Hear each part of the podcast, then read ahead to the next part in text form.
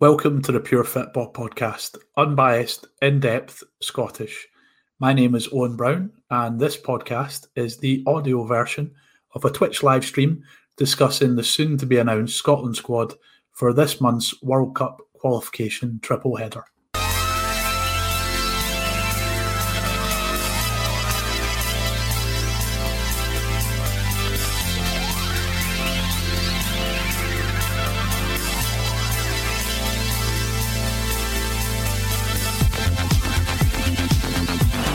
Griffiths again.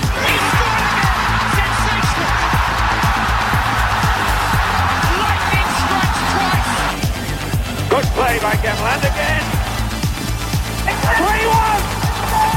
James McFadden scores for Scotland!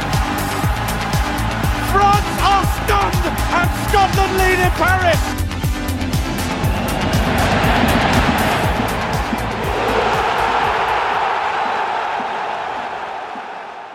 To kind of set the scene a wee bit, we're here, of course, to discuss the Scotland squad, which we expect to be announced tomorrow, which is Tuesday, 16th of March. And this is the squad for our World Cup qualification group ties against Austria, Israel, and the Faroe Islands. Um, yes, these are not just friendlies in preparation for the Euros. These are actual um, important qualifiers in and of themselves. So, like I said, we've collated a bunch of questions via the kind of crowdsourcing wonders of Twitter. And the first question I've got for you, Gavin, it's one that takes us back in time a little bit. Um, it's from tactical and video analyst Carlin Carpenter, who is an absolute must follow on Twitter. Uh, he's at the, hash, the handle of at c underscore carpenter one four. And, and Gavin, he said, and I want to hear any answers from people in the chat as well for this, please. If you could have three players, any three Scottish players from the past 15 years, but they're not currently players that are playing internationally anymore. They're retired. But you can put those three players into the current squad. Who are you picking? Yeah, uh, so my name's first of all, it's a fairly obvious one for anyone uh, that's Scottish or watch Scottish football. Uh, James McFadden, I think the moments of magic that he can deliver, um, and you know, you know, we don't have a lot of actual top level quality, so I would take McFadden in. Uh, I can see that Kyle has said it as well. I would take Alan Hutton because we don't actually have a a defined right back that I would be comfortable sticking with. Um, so yeah, I would agree with Kyle on that one. And my last one uh, was actually Allan McGregor. If I could take Allan McGregor out of retirement because he is a top level goalkeeper, and we've seen that uh, last week uh, as Rangers, you know, um, played Slavia Prague. That save that was just incredible. The fact that he still got that. So yeah, I would go Allan McGregor. Um, to, to secure that goalkeeping spot. So I know David Marshall can boogie, but Greaves can get on it like nobody else. So fair play to him. Um, but yeah, what about you? What would be your shouts, mate? Would McGregor displace Marshall for you at this point? Categorically, yes. Even with the penalty save and everything, that's ridiculous. Absolutely not. Um, that's, but, that, that's just one moment, though, right? That's just hmm. one thing that's happened. I wouldn't say that he's a better keeper overall. No, I wouldn't either. But I think Marshall's done enough to keep the number one jersey unless something goes really wrong. Um, I I don't know. McGregor's a good shout, but for for that reason, the fact that you've got Marshall in, you've got somebody that's capable. He wasn't really who I thought of as an option. Um, I totally agree with Kyle M. Two three seven. Alan Hutton definitely right back as a or right wing back even as a position. I guess we'll come on to talk a wee bit about on tonight's podcast, and Hutton would be great, wouldn't he? Be absolutely ideal. Um, and I agree with you and um, some other people in the chat as well about James McFadden. So Greg the Well fan has said McFadden as well. Just think that in the system that Clarke's playing, uh, this kind of three four two one, he would be really nice um, off a front man, I think. Um, and yeah, Felix has said that James McFadden at Goodison in full flight was a beauty at times so sadly those times didn't come often enough. Yeah, agreed, Felix. Um, and Grant has said Hutton, Darren Fletcher, due to our lack of right-footed central midfielders, and Kenny Miller. I think those are all really good shouts. For me, it was um, Hutton, McFadden, and Scott Brown. Um, because I felt similarly that we lacked right-footed central midfielders, but also kind of fancied having somebody a little bit more competitive in there as well. Um, maybe you know as a uh, similar to the role Ryan Jack plays, I guess. Um, so that, that that was my shout. And in terms, I was thinking about centre forwards as well. Kenny Miller, Kris Boyd, I guess would maybe have one we could have snuck into. But I, I just feel with the system that Clarke plays, um, probably they wouldn't be a, a, a great fit as a nine. Um, but anyway, I, I, like all those shouts. If anybody else is getting any more, then keep them coming. Good question um, to, to look back and uh, despair a little bit about the fact that we, we, don't have um, some players that we don't have now. But let's move on, right? So um, the squad, of course, like we said, is going to be announced tomorrow. Um, playing uh, a, a, at this moment in time, probably a depleted Austria, given the rulings that have meant that they probably can't play their players that are um, at clubs in Germany, which is a huge portion of the kind of better um, or, or kind of more integral. Uh, members of their squad. Uh, we've also got our, our, old friends Israel and, of course, the Faroe Isles. Um, and I think a, a, lot of the interest, a lot of the kind of questions we've had on social media, Gavin, were related to who should be in or out of the squad. So, again, we're very keen for any comments and questions and suggestions live from the chat box about that. And, and do hit follow and indeed subscribe if you haven't yet. But let's sort of start with some Twitter replies we got um, and start from the kind of back of the team. So we, we got a comment, uh, Gavin, from the MFC podcast, which can be found at the handle MFC Podcast 86. It'll be no surprise um, if I reveal that MFC stands for Motherwell Football Club, given that our question is Would it be just reward for Liam Kelly to be named in the squad? He's been unreal since coming to Fir Park. So I guess let, us open it out a wee bit though, Gavin, and say which goalkeepers would you have in this squad tomorrow? Yeah, I, I would agree that uh, with Andy that Liam Kelly deserves to be in the squad. Um, I think the the news is that David Marshall is is likely to miss it through injury. Um, so yeah, I would have Liam Kelly called up. I think he has been really solid for Motherwell. I think he's you know before he went down to QPR and had that. Uh, I guess, in and out of the team. Uh, I think he was doing really well for Livingston. Um, so yeah, Liam Kelly would be in for me. I think, albeit Jon McLaughlin isn't playing week in week out for Rangers, I think he's very reliable, uh, good experience, and someone I think deserves to be in the squad again with the premise that um, Marshall is out. And against my better judgment, and this is maybe more of a reality um, rather than what I would like, uh, Craig Gordon will be in the squad, um, especially if Marshall's out. There's no way that he's not in it if Marshall's out because mm. uh, I don't see Steve Clarke not having that level of experience in the goal. And Craig Gordon probably starts if Marshall's out, which again disappoints me personally, but um, I can understand the reasoning behind it. What about you? Would you have anyone different? Well, um, I saw that um, Marshall was on the bench at weekend. I know he's been out due to injury, but he is back, you know, in the fold and, and was on the bench. So I would hope, maybe you know better than me, but I would hope that he makes it into the squad. The thing I was thinking about was, um, and, and we're hearing kind of rumours for and against this, but I was hoping that it might be quite a large squad um, tomorrow. Um, generally, I really like the fact that Clarke keeps the pool of players tight. I think that's been an issue for Scotland in the past, you know, kind of handing out loads of caps all over the place and not kind of getting that club feel. But I think for given it's a triple header, um, it, it, would be maybe advantageous to go for a 30 man squad. And I was thinking that it might be nice to have four goalkeepers in that 30 man squad. And if I was going to do that, I would name the same guys as you Marshall, Gordon, McLaughlin, and Kelly. Um, and my thinking was that um, Marshall's the number one, dead on, I'm absolutely certain. But I think you need to be ready for the possibility of injuries, given that two of those four guys are quite old, um, which is why I would want to kind of four around. I think that I really like McLaughlin, and I think obviously the easy thing you could say is that he's not playing at the moment, therefore he kind of needs to, um, you know, watch for his position. But it's a kind of different story with a goalkeeper. You know, it's very difficult to be able to get back into a team, particularly if you've got somebody like McGregor in front of you um, as a goalkeeper, it's a lot different to being, you know, say a midfielder and being unable to get in your club side.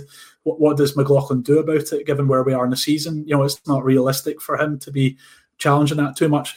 So um, that that was why I was thinking I would want all of those guys around because they're all potentially people I'd want um, in contention for the Euros. So that'd be my ideal. Those four. If we're saying that it's only three spots, then probably I say that Kelly misses out um, just to have that level of experience and, you know have. Um, I, I, don't want these games to be treated as preparation purely for the Euros, but I, I, do you know not want to get to the point. Let's say Marshall can't play in these triple header, I'd maybe want McLaughlin to get some Scotland experience. So that's my kind of thinking um, in terms of keepers. Anybody in the chat want to chime in? Apart from other old fans, I know I'm gonna, are, are no doubt going to be naturally and deservedly so bigging up uh, Liam Kelly, who has been really good for them since he came up. I'm, I'm really, really delighted that he's back playing kind of regular football and doing it for Motherwell and what was obviously a position that took them what five or six goals to actually sort this season before they've landed on somebody that's capable. Um, let's see any any chat. Yeah, Reese just saying the. Oh, sorry, Rue, Andrew. Hi, good to see you, Andrew, and also Reese saying love the the top. Yeah, uh, Stellar Kits was the website I got us from. Uh, it's a Scotland training top from the mid nineties. Uh, um, Felix has said, shame Jordan Archer isn't getting minutes. Think he's a nice option. Yeah, potentially. And I think, Gavin, as well, you were sharing some footage with me earlier of Craig MacGillivray. So there, there are some yeah. other options. Um, but I think we'd probably be happy with those four at the moment. Um, let, us move forward a wee bit. I mean, literally. Um, so we're, we're going to um, kind of go from back to front here. But we've got this question here, which is partly um, about Scott McTominay, but let's try and start off with the central defensive aspect of it, Gavin.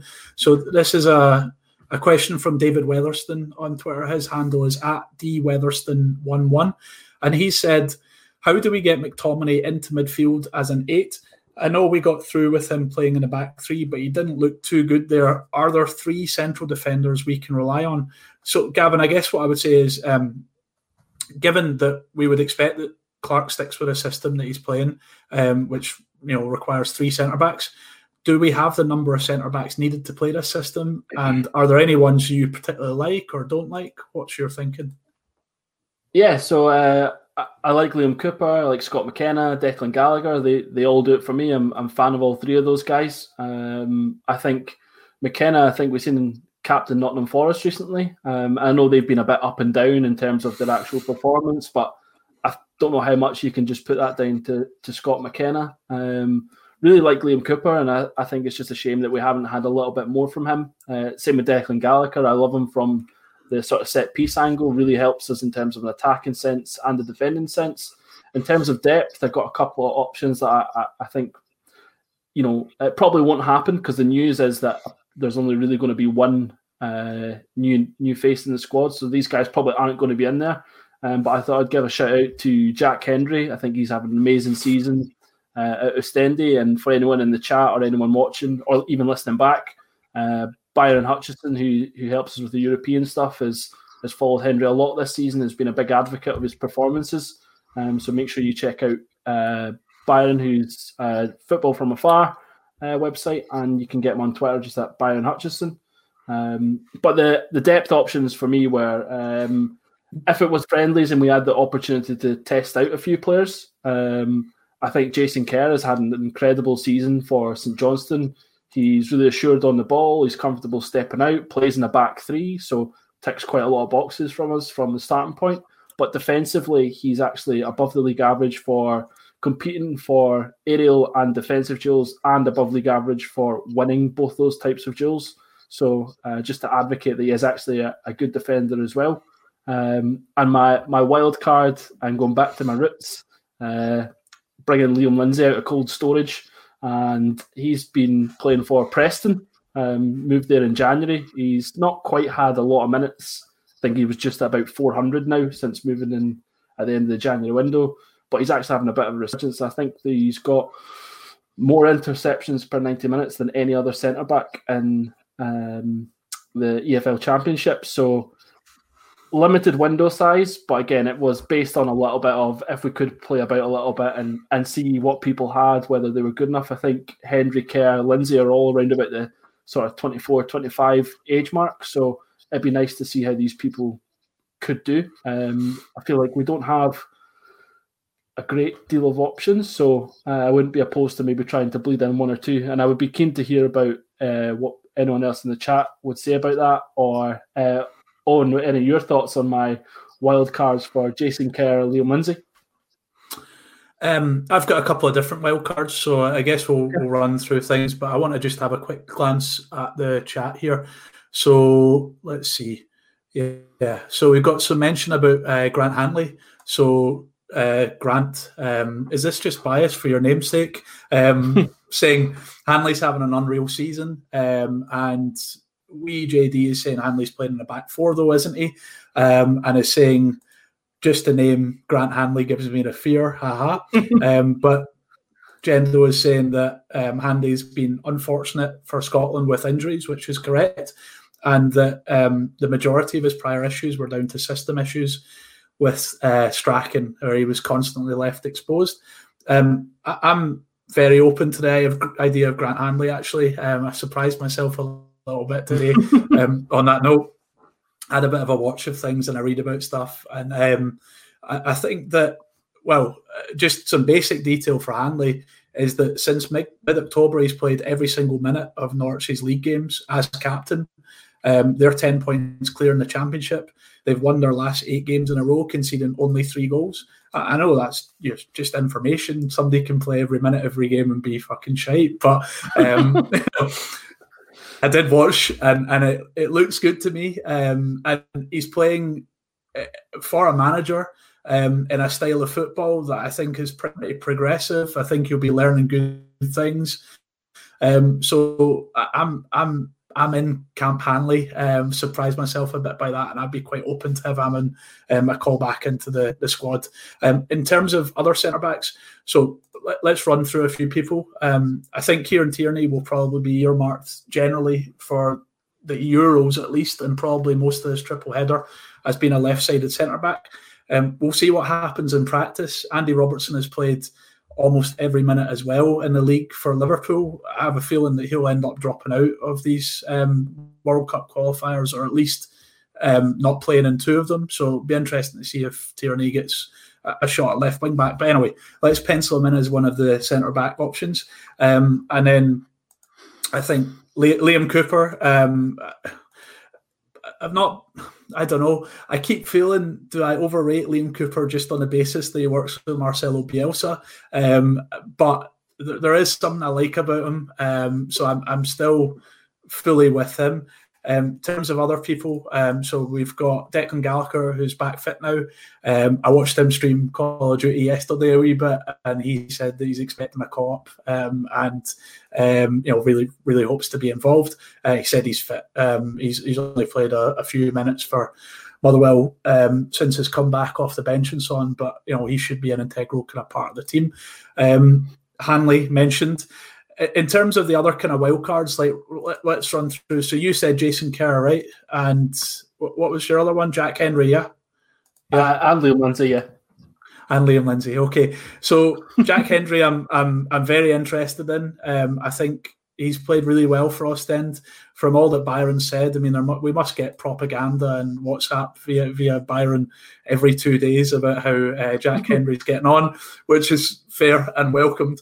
Um, it sounds like he's playing well. He's playing in the back three often. He's turned into a real leader. Um, I think Reese was saying earlier that he'd seen that he was linked with Aston Villa. Yeah, we saw all sorts of preposterous newspaper headlines about ten million pound bids and so on. But anyway, Ostend are a progressive club. They've got good people working in recruitment there, so you know they, they obviously see good things in him, and he's done really well. So I, I would certainly be interested in having him around for one of these games the other people I was kind of intrigued by, um, so Scott McKenna, we spoke about, he's been out injured for a while, but he came back and captain Nottingham Forest at the weekend there.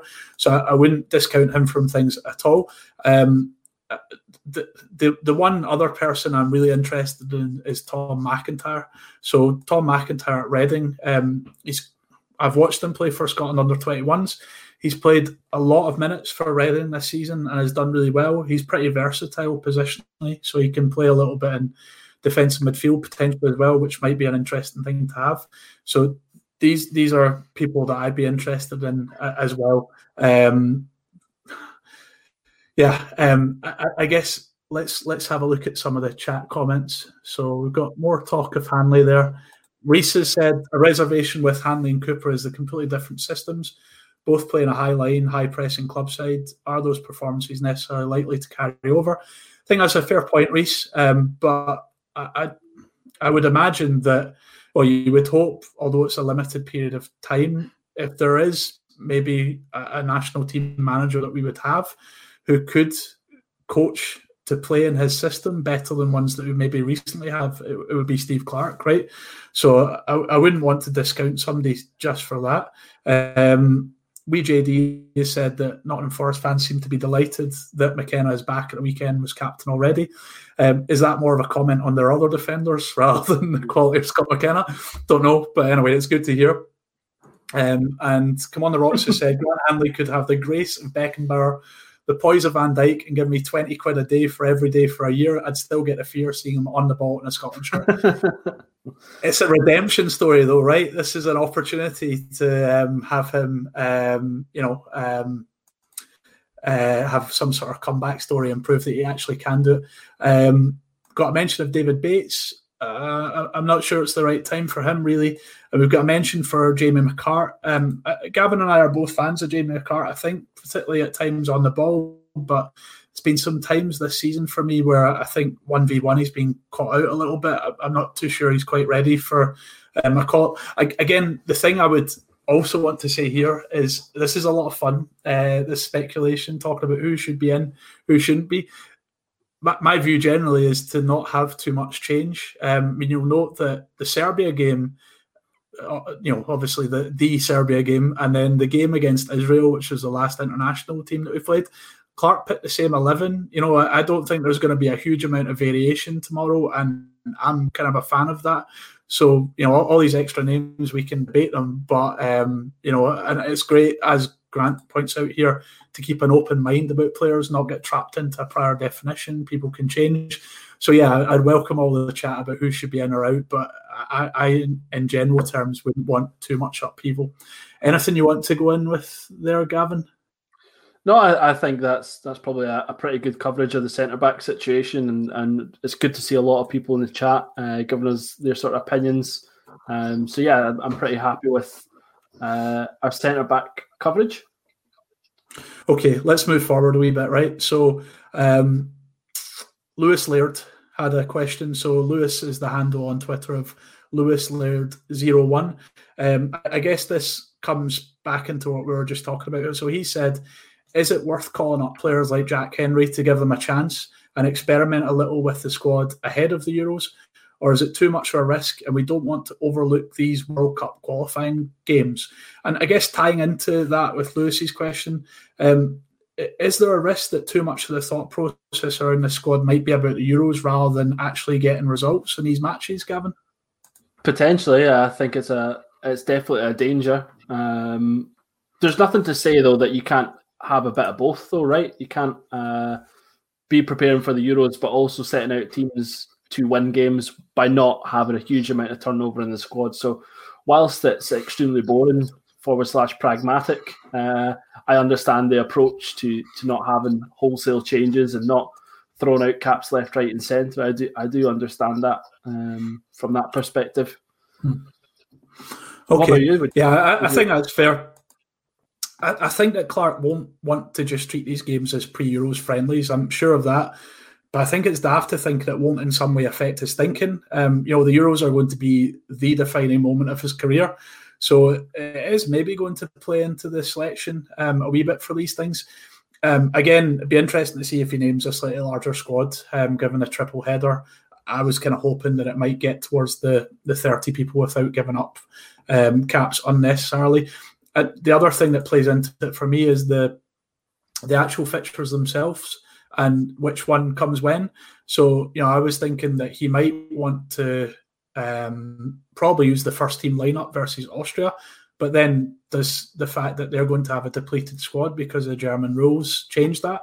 Um, and then he probably also want to have a first team lineup or as close to as possible versus Israel.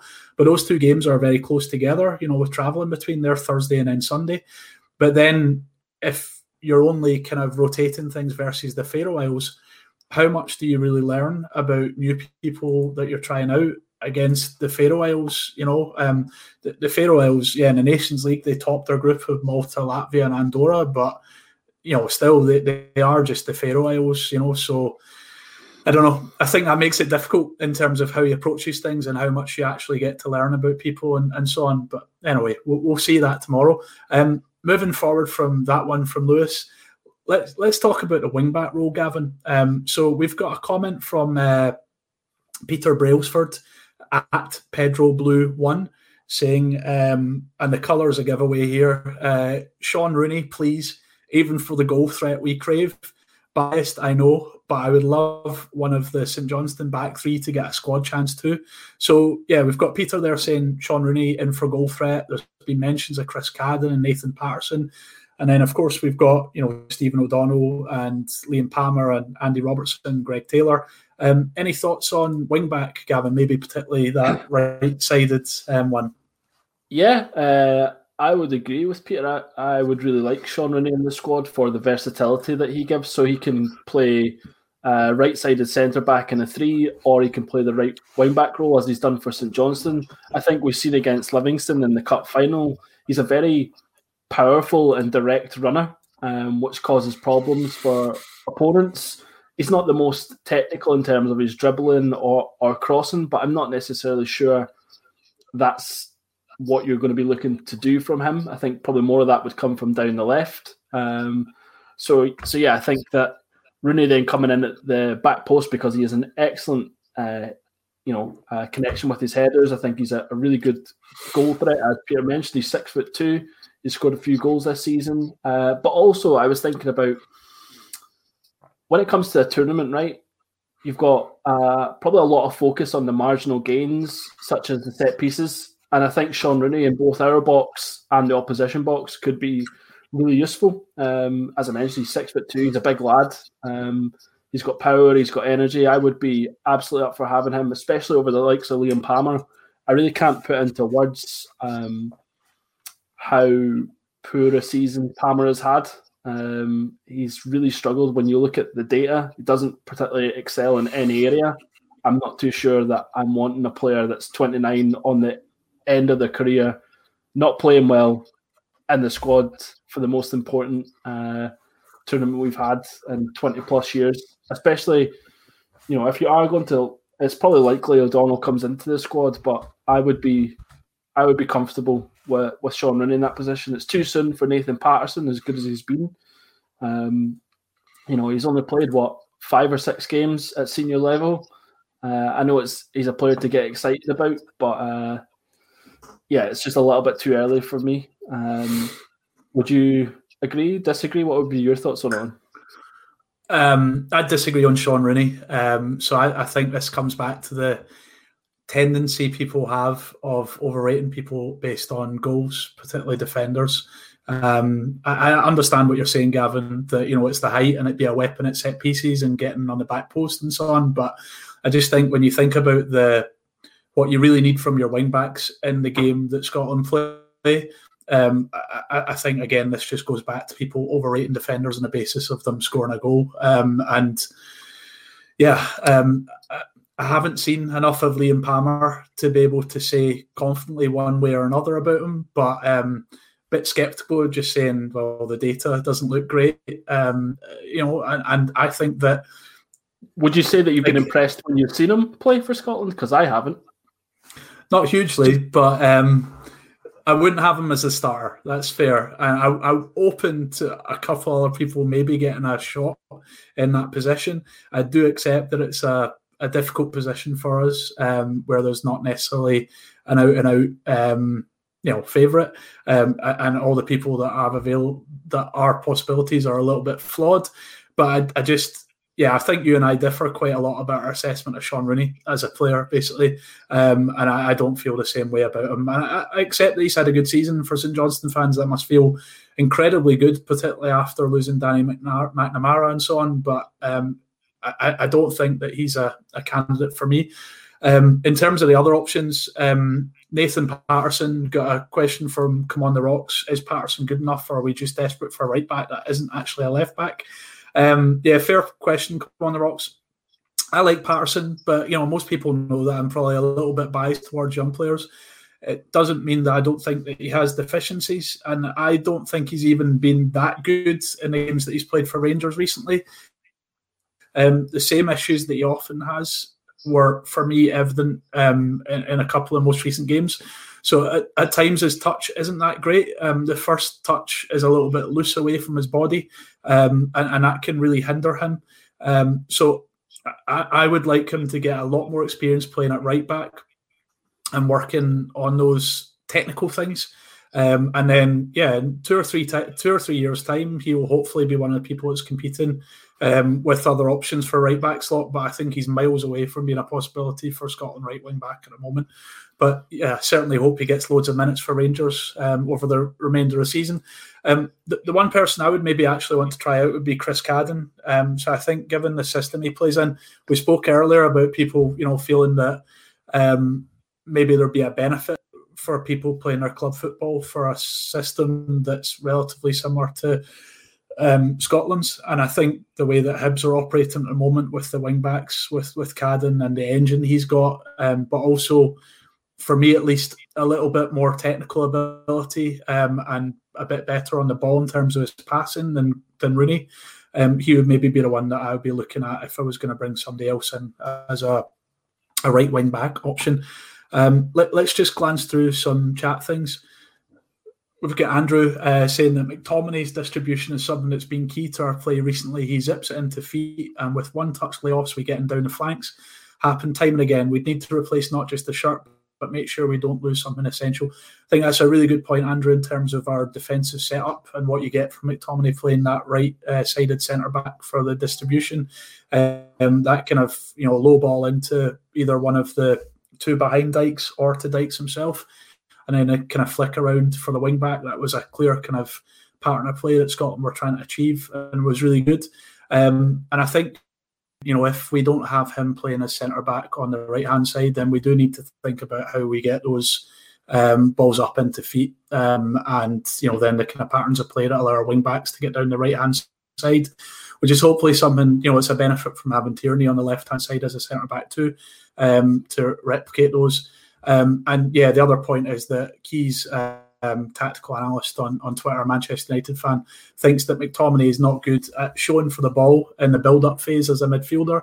And I, I think that's a, a, fair criticism, really, of McTominay, and is maybe something for people who would want him to play in the midfield um, to consider. Um, I, I think that Keys is certainly doesn't hold back from how he feels about McTominay. I think it's quite harsh, but I don't think that some of it is untrue. Um, so as much as McTominay might add, um, I don't know, some some uh, um, I don't know how you'd phrase it, dynamism or kind of uh, mo- mobility in a way in midfield.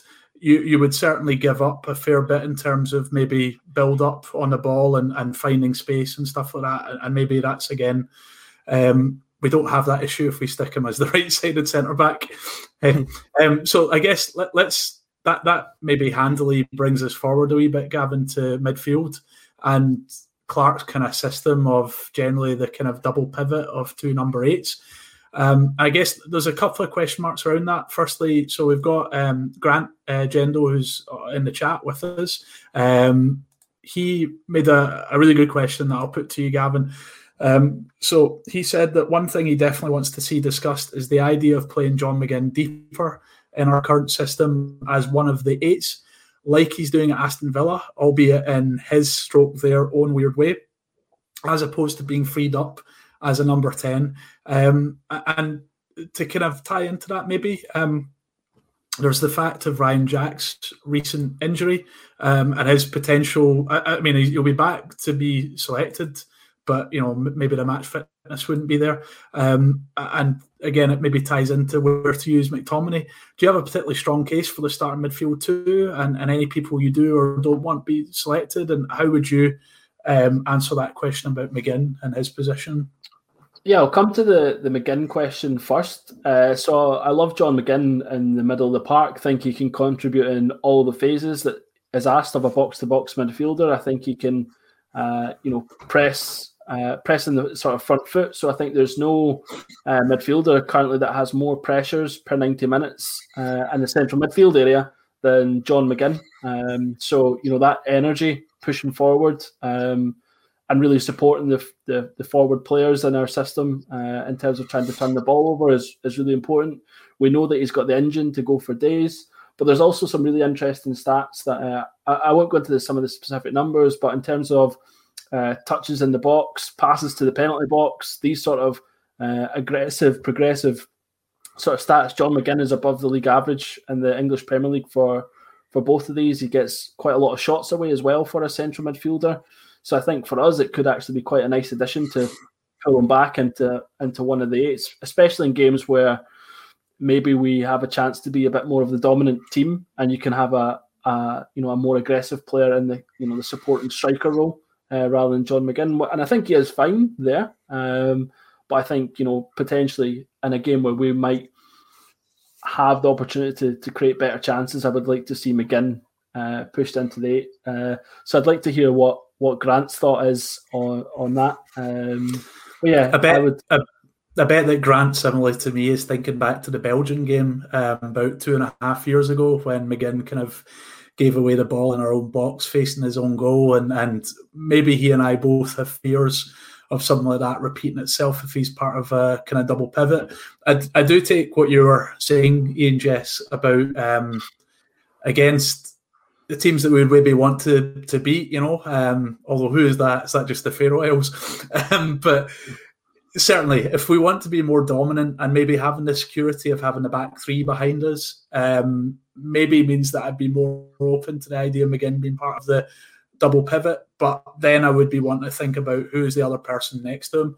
Um, McGinn has a a tendency or a desire to go where McGinn wants, which can be really good. Like you say, you know, that can lead to him getting the ball into the box, that can lead to him winning fouls high up the park and so on. But there might be a bit of a lack of positional discipline.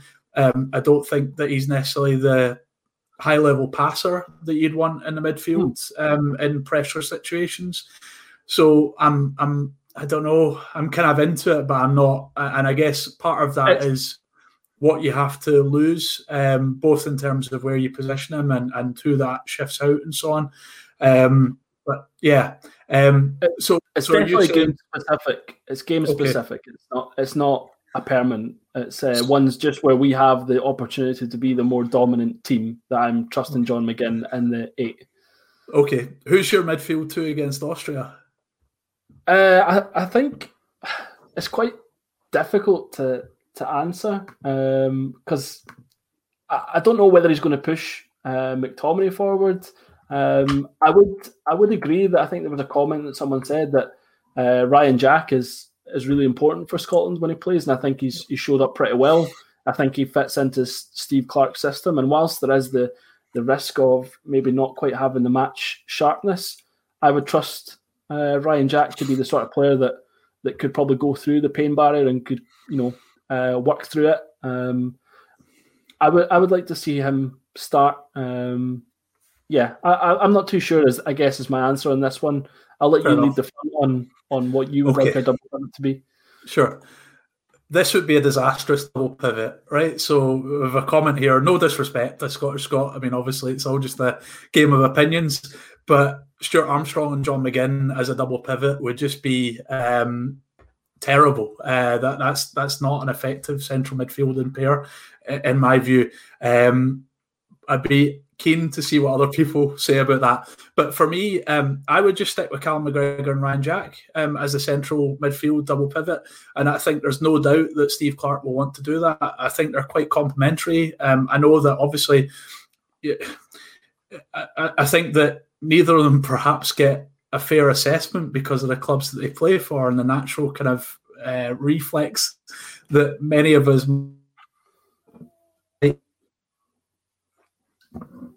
have to dislike the other support somebody else. I think that if um, they've worked really well, I think that they they're they're um, like I said complementary in terms of their attributes, um, and I don't see any reason um, apart from Jack's um, fitness um, to potentially break that up. I, I, would be interested in thinking about how you fit it all together. You know, I, I, really like Armstrong, I really like McGinn, but I don't necessarily see them as part of a double pivot. Or at least if they were going to be, I'd need to be really sure about the other element of it. Um, but yeah, oh, I see a Scottish Scot is saying that um, the, the the could be was meant as sarcasm. Fair enough. Okay, Um, if anybody else has thoughts on who should be in a double pivot, I would love to hear them. Um, do drop a, a kind of chat in there. But yeah, for for me, um, McGregor and Jack. In terms of the other midfielders, um, so if we're maybe saying McGinn and Armstrong are going to be in the squad, uh, Gavin, would you still? I mean, would you want Fleck and McLean to be the other guys, or are you going for a new central midfielder into the squad at all? Um, what what's your hopes there? I think uh, I think uh, Kenny McLean. I'm saying that we don't need him in the squad anymore. Um, I think we know what we're going to get from Kenny McLean, and he's been, you know, um, I think in terms of his dressing room and all, uh, presence and off field and all that sort of stuff, I've heard a lot of positives about him. But I don't think that uh, as a player in this system, he particularly fits. So I would um, be looking to move on from Kenny McLean and look to to try and um, give that spot to to someone else. Um, we're not we're not blessed with, um, I guess, a dearth of options that I'd I'd really want to have in. that. Maybe you can say um, you could give that spot to Billy Gilmour to learn from that sort of thing uh, if it's there to just be in and around the squads. But I just don't see the value of of Kenny McLean. Um, John Fleck is has a. Uh, I guess he's had an up and down season, but I guess that's Sheffield United in a sort of nutshell. Um, I do like John Fleck. I like his ability to sort of keep the ball ticking over. I like his skill set, and I think it would probably work quite well for um, for Steve Clarke. Um, so I wouldn't I wouldn't be opposed to keeping Fleck in there. He's a bit younger than Kenny McLean as well. Uh, and I can see Byron said that Kenny McLean for the penalties. Um, yeah, fair enough. We have to win one to get that. So, um, but yeah, I'm just I'm. I think originally I was. I think we spoke about this before, maybe like 18 months ago on the pod, where I was sort of advocating that we keep with Kenny McLean, but I've gone full circle and now uh, I'm I'm sort of saying that his time's done with it with the squad. Okay. Um, I mean, I understand why you're saying that, Gavin. And again, I wouldn't want the World Cup qualifiers to be seen purely as friendlies for the Euros, but th- this is partly what this is. I, I again think there's a benefit to keeping a smaller squad together, and you know keeping the people that have got us to the Euros together until we get there. Um, particularly if you never know what will happen in terms of injuries and stuff. You know, what if you know two of the central midfielders you're pinning your hopes on are unavailable. I, I, think you need to keep people around like McLean, who has played. He's played a huge amount of minutes for Norwich this season, in a season that's been very, very um, successful for them so far. So, I, I, again, I know I'm coming across as um, uh, not as excitable about the kind of um, speculative element of this as perhaps I, I, should be. But again, my general theme would be to rein it in a wee bit um, and perhaps stick with what we've got, uh, really. Um, and, but let, and I guess I, I, I, I, was just going to quickly say that I guess in reality, I know that's what would happen, um, and that's probably more likely to be the outcome that he is in the squad. Um, but just my, my sort of personal preference of of what I would like to see. Okay, cool. Um, and we can move forward now to the kind of uh, forward uh, department of the team. We've got a question here from Reese Jenkins. With our lack of goal threats, I'm keen on Ryan Christie playing and doing his usual mad shooting from everywhere and hoping we get some luck with the old variants. Does he play attacking midfield or as one of the top two, though? And Jendo has said top two. Reese, I, I mean, is it really a top two? I don't know. I, I would see it maybe as a two and a one, or maybe a one and a two, but I guess that doesn't matter as long as we're clear about the definition there. We got a few people mentioning Billy Gilmour. Um, so Scott Scott said Gilmour is so difficult for me. He's pushing three amazing midfielders at Chelsea. But for me, doesn't get in the squad currently. Big fan of him. Um, WeJD has said Gilmour should have went out on loan. Not his fault. He didn't, but seems like a wasted opportunity from Chelsea. Yeah, difficult situation for Gilmour. I think there's a lot of elements to that. Um, just in terms of timing, you know, with the manager changing and stuff, and you know, who knows what was possible, what would have happened. But either way, it is what it is now, um, and he's going to get extremely limited game time until the end of the season. That's just the way it is. So I don't think he's a realistic prospect for being in a Euro squad. He's certainly not um, in contention for this World Cup uh, squad. Um, and yeah, Grant has said it's a kind of one-two out of possession but I agree it doesn't matter. Uh, players aren't positions, etc. they're not, but let's move on and talk about the people up top. So um, we had loads and loads of questions about our striking options, um, but come on the rocks, who I think is still in the chat, said uh, posed this in a way which I quite liked. Um, we maybe can get everybody's thoughts about who you might have in or out the squad um, in this area. But uh, come on the rocks has said. Um, since the last squad, all of our attacking players have dropped off a cliff form wise. Who's your front three stroke four to play against Austria? Um, working on the basis that he plays three at the back and one or two deeper central midfielders. So yeah, let, let's say Gavin Clarke's five two two one system or whatever we're calling it. Who would you sort of like um, against Austria as that sort of front three? And, and any thoughts as to who should be in the squad in terms of those roles and especially the centre forward position? Yeah, uh, so for my front three against Austria, and I've got a, a little bit of a reasoning behind it. Um, so I would go uh, Lyndon Dykes to lead the line still. Uh, I know he's had a sort of up and down sort of season for Queen's Park. I think I think we said this before. It was never really a great fit from the starting point, moving Lyndon Dykes to a possession heavy team or a team that wants to play in a possession heavy way. Um, so not sure how much that's totally down to him, how much he's performed. But I think for Scotland, he does a really good job of leading the line. He wins the you know the flick-ons. He's a nuisance. Uh, again, good in our box, good in the opposition box. So Lyndon Dykes still leads the line for me. The two behind, uh, I'm sticking with Ryan Christie um, for the the pressure. Austria have got you know uh, are going to have a huge amount of turnover in terms of what their squad is going to look like. So I want to be really aggressive uh, where I can be in the front, and I think Christie behind Lyndon Dykes is, is something that would work really well. Um, and this one's the one where I'm probably going to get slaughtered. Um, I'm going to say Ollie Burke for this game. And the reason being, again, is that uh, with Austria having this amount of turnover in their squad, I think they'll still want to play the way that they play with their, their normal team. They'll still try and come and attack us. I don't think they'll sit in. So actually having someone like Burke who can quickly break, uh, drive the ball forward, get us into dangerous areas quickly, could be really advantageous in this sort of game. Uh, again, it's very game specific. I wouldn't say that he's a guaranteed a guaranteed starter for us all the time, but just in this game, I, I quite like the idea of what he could bring to it. And again, I think you know from the front, if that front three or you know two one or one two, whatever you want to call it, um, I think that could be quite difficult to deal with in terms of the energy and the outputs that they all give you. Um, yes, there might be frustration with uh, you know, Christie shooting from everywhere and Ollie Burke getting into good positions um, and doing nothing once he's in the good position. Um, but yeah, I can see Andrew saying Gav picking the Ollie Burke signifies my official resignation from Pure, Football. We had a good run. I surprised myself. Um, I managed to talk myself into why this was a, a good idea. I think in my head it made perfect sense. Um, so I'm up for for trusting Ollie Burke and this again very game game specific scenario uh, based around what's likely to be in front of us. Okay, yeah, fair enough. Yeah, Andrew has said uh, Gav picking Ollie Burke signifies my official resignation from pure football. We had a good run. Um, I'm hanging on for a redundancy payment, or if it gets to the worst, constructive dismissal. Right, can't just resign. but um, yeah, I don't know. I guess there's a couple of things I wanted to kind of focus in on uh, in terms of upfront.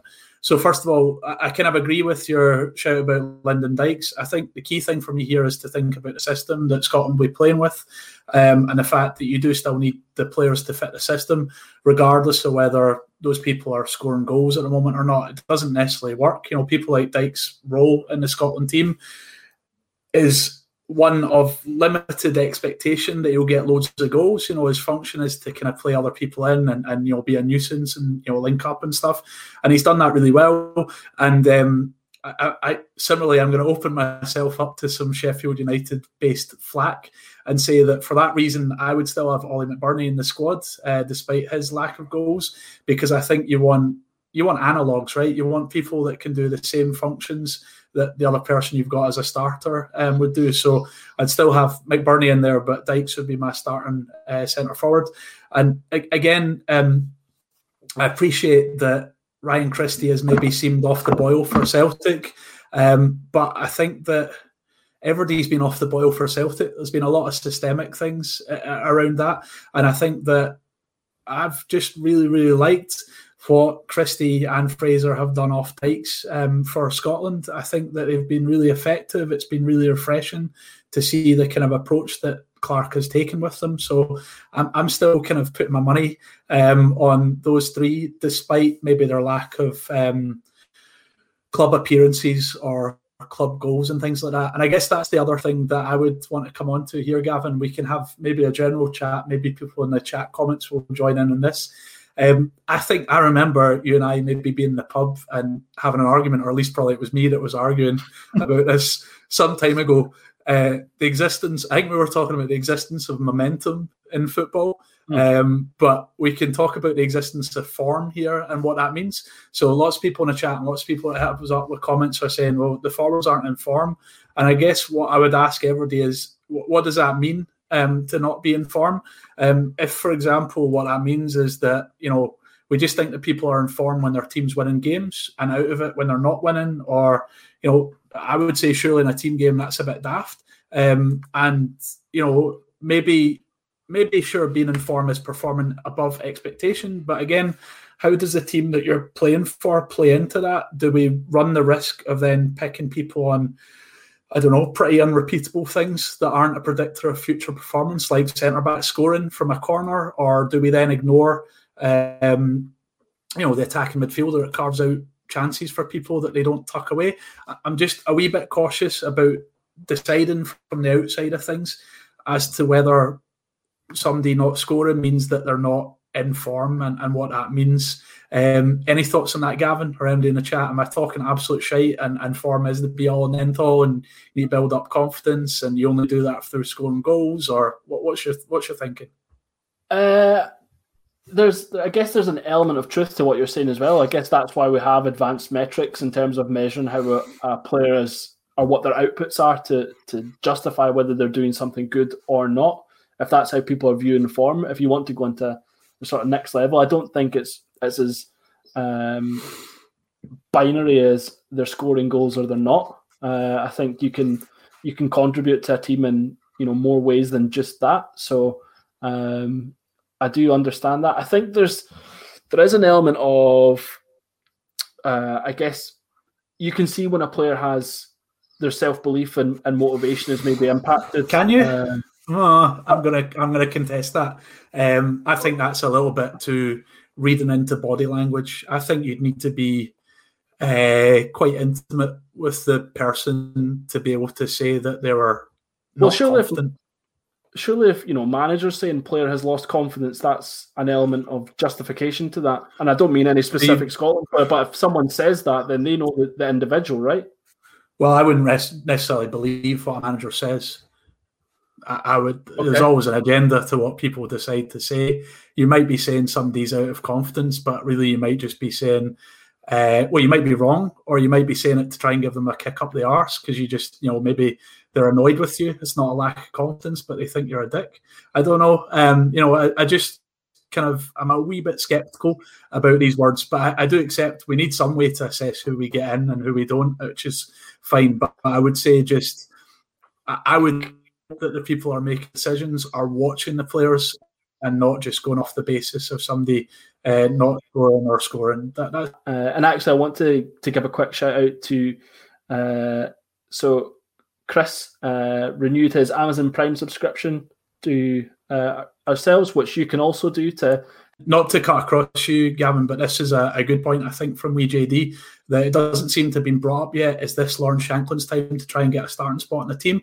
Um, couple of things about that. So, in terms of a starting spot, I don't know because I think that Clarke will still want that kind of system um, where you know it's Dykes or or somebody like him, McBurnie up top.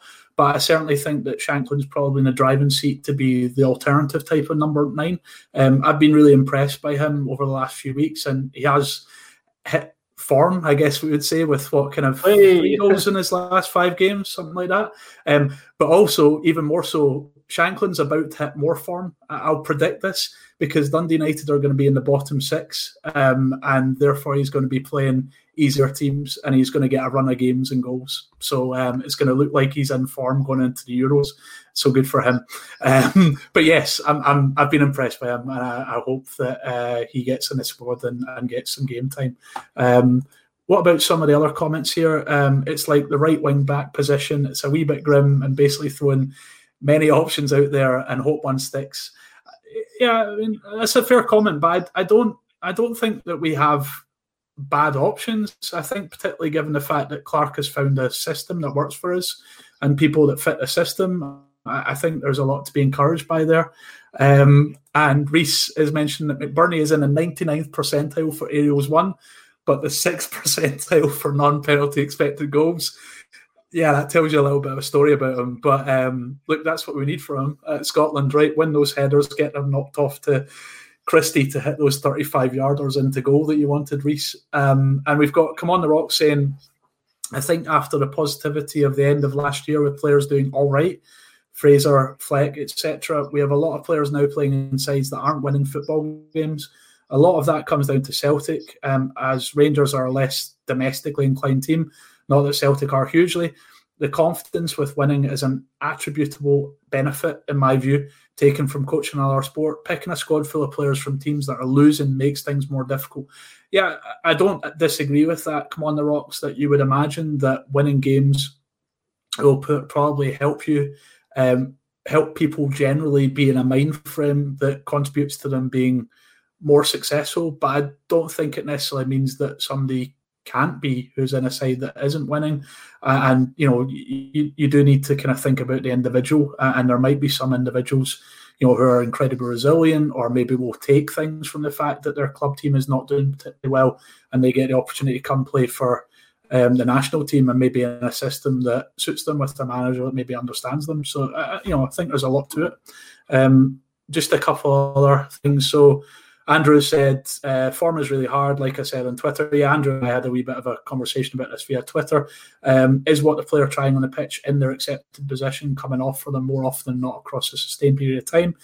Yeah, I, I think that's fair, Andrew. Absolutely good assessment there, but that would, I guess, be back to you'd be watching them to understand that, not just clocking how many goals somebody has got in a period of time. Um, so you know, it's um, it's it's all kind of quite nuanced. And Byron said I'd have Shankland over Griffiths. Me too, absolutely. Um, I would probably even at this point, I was thinking I would quite like up front to have two of each type of. Excuse me, I'll try it again. Two of both of the types of centre forward. So I would maybe have Dykes and McBurnie and Shankland and Nisbet that would be my kind of ideal. But this is me totting things up when I thought there might be a 30 man squad. We'll, we'll see. um, and Andrew said, Is there space for both of Shankland and Nisbet? Yeah, I think that comes down to how many people are named in the squad. Um, hearing rumours that it might just be a 27 man squad, um, whereas I thought it might be 30 for the triple header.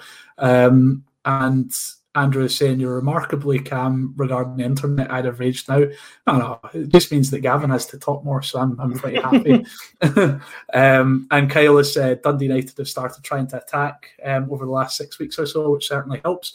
And that's a good point. That goes back to my point about form, right? So maybe Shankland is helped by his team actually being a bit more capable now, and therefore his his form looks better. Um, you know, maybe there's other people where if they played for a different team in a slightly different system, would be thinking they were in form. You know, um, Byron, you, you get anything you want? Uh, sorry, Gavin, you get anything you oh. want to say? I was just seeing Byron's comment there about uh, Nisbet, but yeah, go on, Gavin.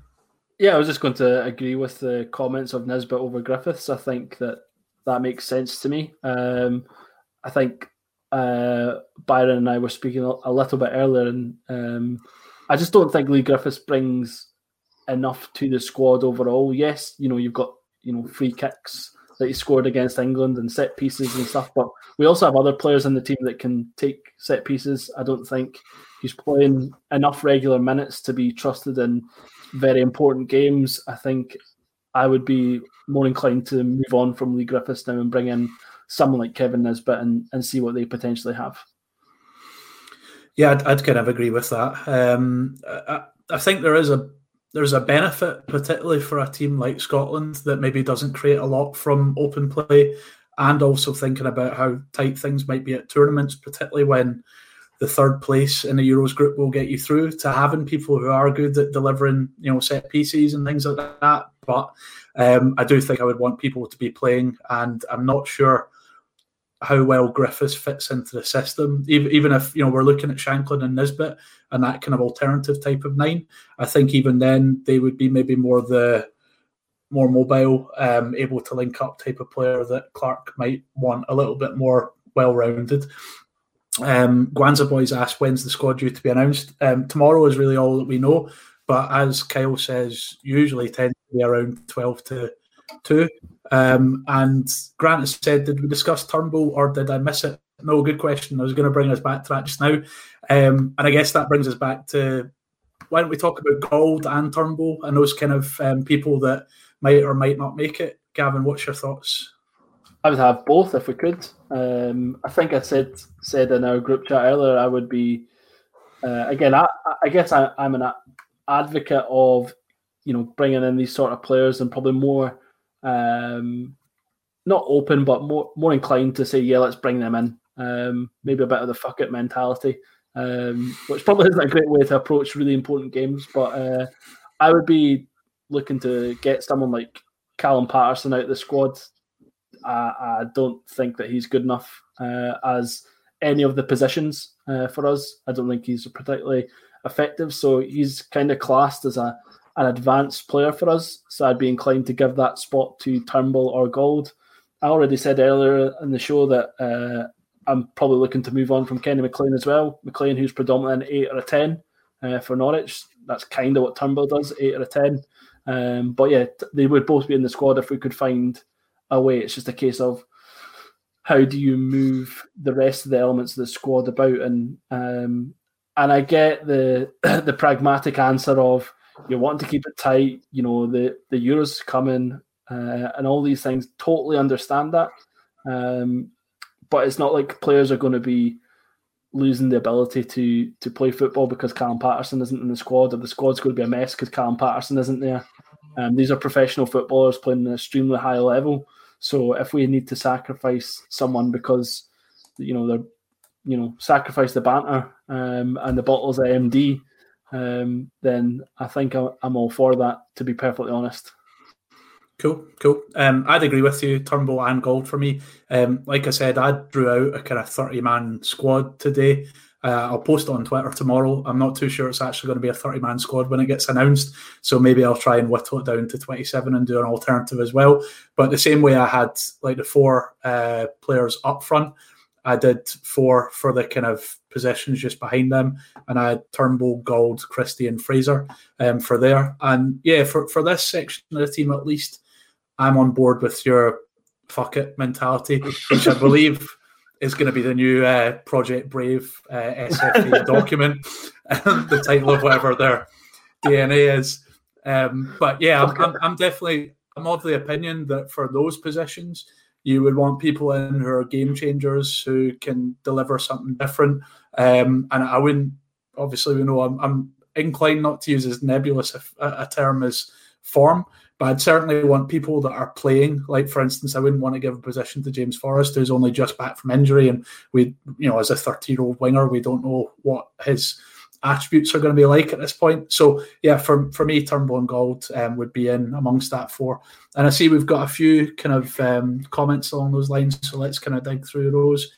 Um, so Grant has said Turnbull not as nailed on as many seem to think he should be, um, but a good player. Yeah, definitely not. I mean, it's, it's been a pity for Turnbull, I think, with injury that you know year out really set his trajectory back in terms of his pathway for Scotland. You know, it meant that he wasn't a lock to be a starter for the Scotland under 21s, even though he should have been at certain points. Um, and I think then that just kind of, um, if Scotland are maybe trying to demonstrate pathways for people and stuff like that, it maybe just causes that lack of um, kind of clear progression. Um, and, you know, I don't think he's been sensational for Celtic, but we have to accept it's been a dysfunctional Celtic team, and, and he has done really well given that, and he, he does give that set piece um, ability that we spoke about earlier. So I, am encouraged, um, and I think that it would be the right thing for him to be in this squad. Um, Scott Scott has said Gauld fits in the team and is a better player than Turnbull. Um, potentially right on both of those things, but why not have them both in there? Um, and then you know they can both uh, grow. Um, Grant has said Gauld has the edge quality wise, but maybe travel restriction will favour Turnbull. Um, yeah, it's a good point. We don't really know exactly at this moment in time whether or not it's definitely possible even for Gauld to be involved. Um, but I think we're going on a basis here that everybody's allowed to, apart from Austrians in Germany, right? So um, let's go for it. Um, and yeah, some people agreeing with you that both is the right answer. Some other people saying Turnbull over Christie. Um, and yeah, we've got um, where else? Reese having some sort of argument about uh, Tierney and Robertson. I, I, didn't see who you had that argument with.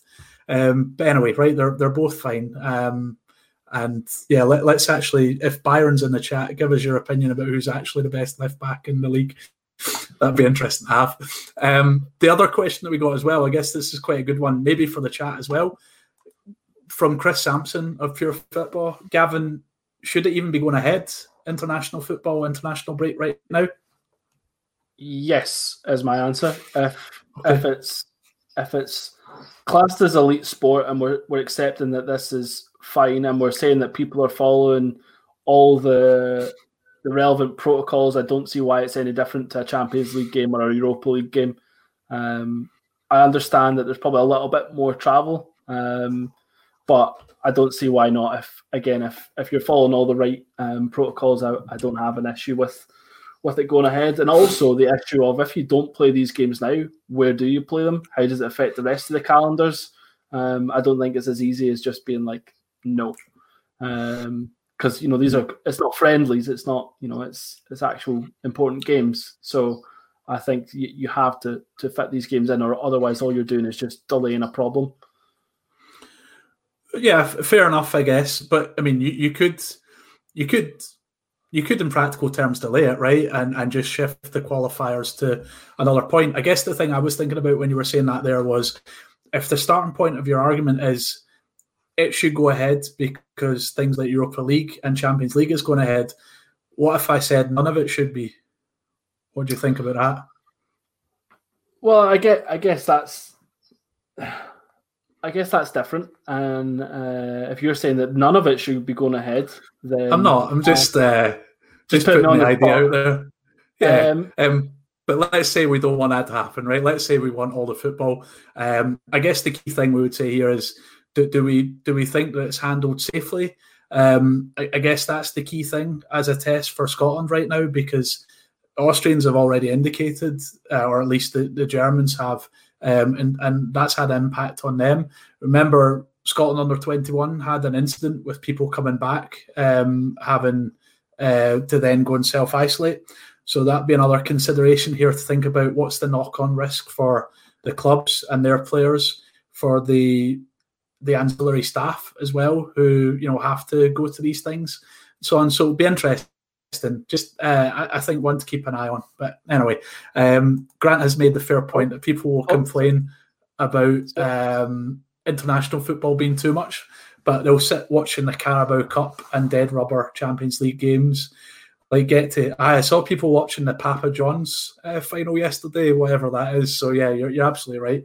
Um, and uh, we've got Come on the Rock saying we should null and void the SPFL. Relegation this season would be unfair. Also, keeping Falkirk in League One would be banter. Yeah, um, Gavin and I quite looking forward to the return of uh, the lower leagues, which I guess we'll be talking about on next week's podcast.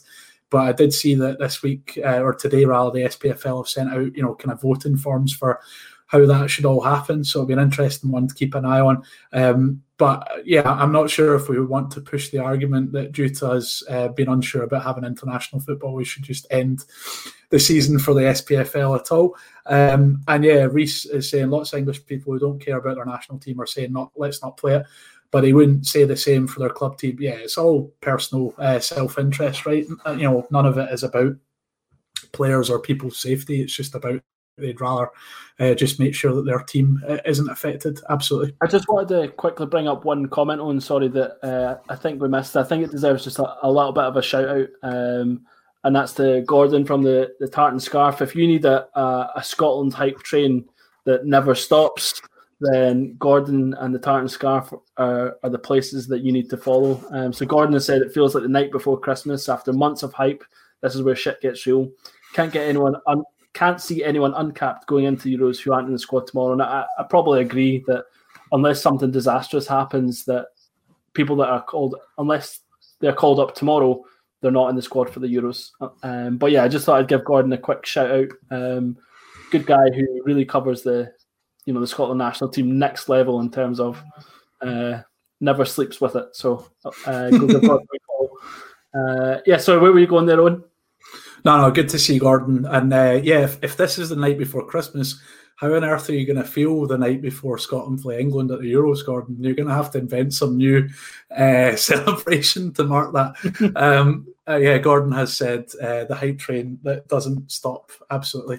Um, anything else you want to add on, Gavin, or does anybody in the chat? We can do, you know, kind of any random questions. Anyone anybody wants to just fire in a about the team or suggestions, or if you want to say what, your first 11 would be for the Austria game, go for it in like that. It's fair game. Uh, but anything you want to add on at this point, Gavin? Uh, oh, there we've got a question for Come on the Rocks who said, Who are the panel taking as a cult squad pick? Oh, oh yeah. That's a, that's a, good question. Anyone in the chat as well, let us know uh, who your cult squad pick is. I wonder if Come on the Rocks is leaning towards Bobby Linn. um, so for anyone that's been with us on the Pure Goal show, I think uh, there's been a sort of running theme about the Bobby Linn Venn diagram. And uh, yeah, I think Bobby Linn would be the, the cult pick for, for me from his, I guess, the just from sheer volume of mentions of Bobby Linn on, on Pure Goals. Uh, can see there that Rue has agreed with, with Bobby Linn. Samo has said Cum Dog. um, it would certainly be banter if Jason Cummings was at the Euros. Uh, Reese has said Liam Lindsay is his cult pick. Is there anyone for you, Owen? Uh, does Zander Clark looking as though he's just escaped from a cult with that beard um, count? Or um, no, I, I, like the I like the shouts. Um, Liam Lindsay is a good cult pick, um, given Reese is obviously a Thistle fan. WJD, Stephen Welsh. Not sure if you're meaning that as a cult pick or whether you're just pointing to the the tweet that wound me up um, this week. Uh, but yeah, any thoughts from anybody about Stephen Welsh being in the squad? You're welcome to direct them elsewhere. I, I don't think he's really a candidate at this point, unless Gavin strongly disagrees with me. No, uh, I don't disagree with that one. Okay, we've we've had some people saying that he is the second best centre back in the league, and um, that's due to his pass accuracy, which is an international um, football requirement allegedly. um, and come on, the rocks is saying Gary Harkins or Rory McAllister as cult picks, and um, Gordon Sheik has said that Pepe Reina seemed to be Spain's banter pick, always playing DJ we need a banter third goalkeeper. Who would be the banter third goalkeeper? Is there one that strikes you? Well, I guess Zander Clark maybe is the banter goalkeeper. Is there somebody in the squad that you think's the DJ? Um, don't know. Maybe that's one to come back to. Who's responsible for the tunes? Um, and yeah, Reese says, can we talk about Che Adams? Yeah, t- tell us about Che Adams, Reese. Um, your thoughts on him? You've probably watched him a wee bit more than I have recently. Um, I think I, I'm a wee bit sceptical about reaching out in desperation to centre forwards very shortly before a tournament in the hope that they'll say yes to it. it feels a little bit like um, you know, some sort of blind date, setting yourself up for rejection. And I don't think Clarke strikes me as the sort of guy that's uh, into that. I, I, think again that he'll try and keep the pool tight. I don't think that means that he's not sounded out people, but I just think that his focus will probably be on um, you know that more tight knit kind of feel. But t- tell us why. T- what I'd be interested, I guess, in thinking about Reese was how would Che Adams fit into this style, into this system? What What's your thoughts on that? Um, and let's see. Yeah, Byron suggested Bobby Allen. He can make baguettes for the boys. We suggesting he can make baguettes just because he's got a French uh, connection. Okay.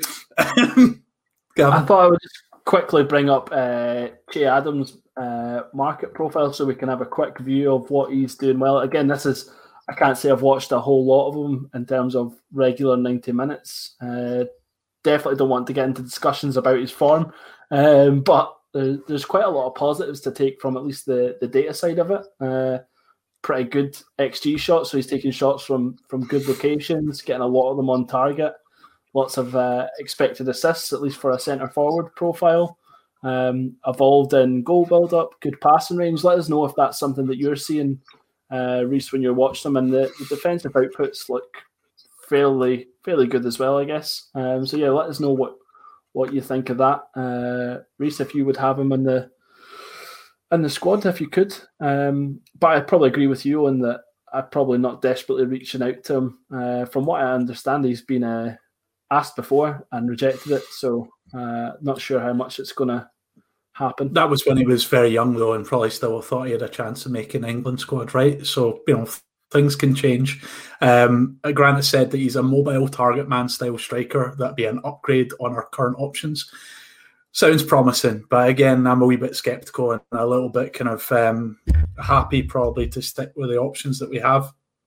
And I guess maybe if Reese or Grant that's watched them a wee bit, tell us what you're thinking is in relation to the stats that Gavin presented. For example, like the the XG per shot that you mentioned, Gavin, I'm always a wee bit skeptical um, about that when it's somebody that hasn't had that many shots. So I was seeing that he's what he's played like 900 minutes or something, and he's got like less than two shots a match.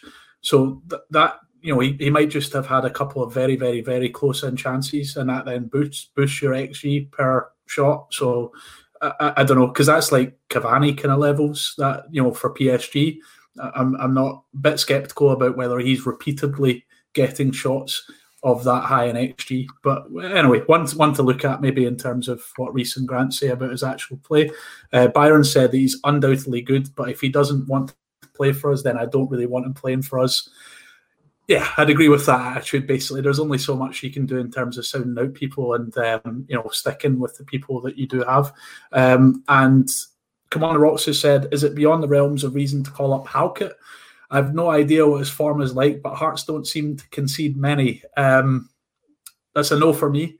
Um, watched Halkett quite a lot last season, and I think that yes, it was a big change for him to move from Livingston's back three to Stendel's back four, um, both in terms of obviously back three to back two pairing and then playing in a high line and so on. But he's got some issues in terms of positional awareness, you know, holding the defensive line, being aware of space and runners around him. And, you know, I don't think he's playing at a level just now that would I mean, particularly given I'm quite happy with some of the other options at centre back, um, that I would put him up there. Um, but in terms of his form, yeah, of course, if he heads one in against Arbroath um, this weekend, then I guess that means that he's in form, right? So maybe I would change my view.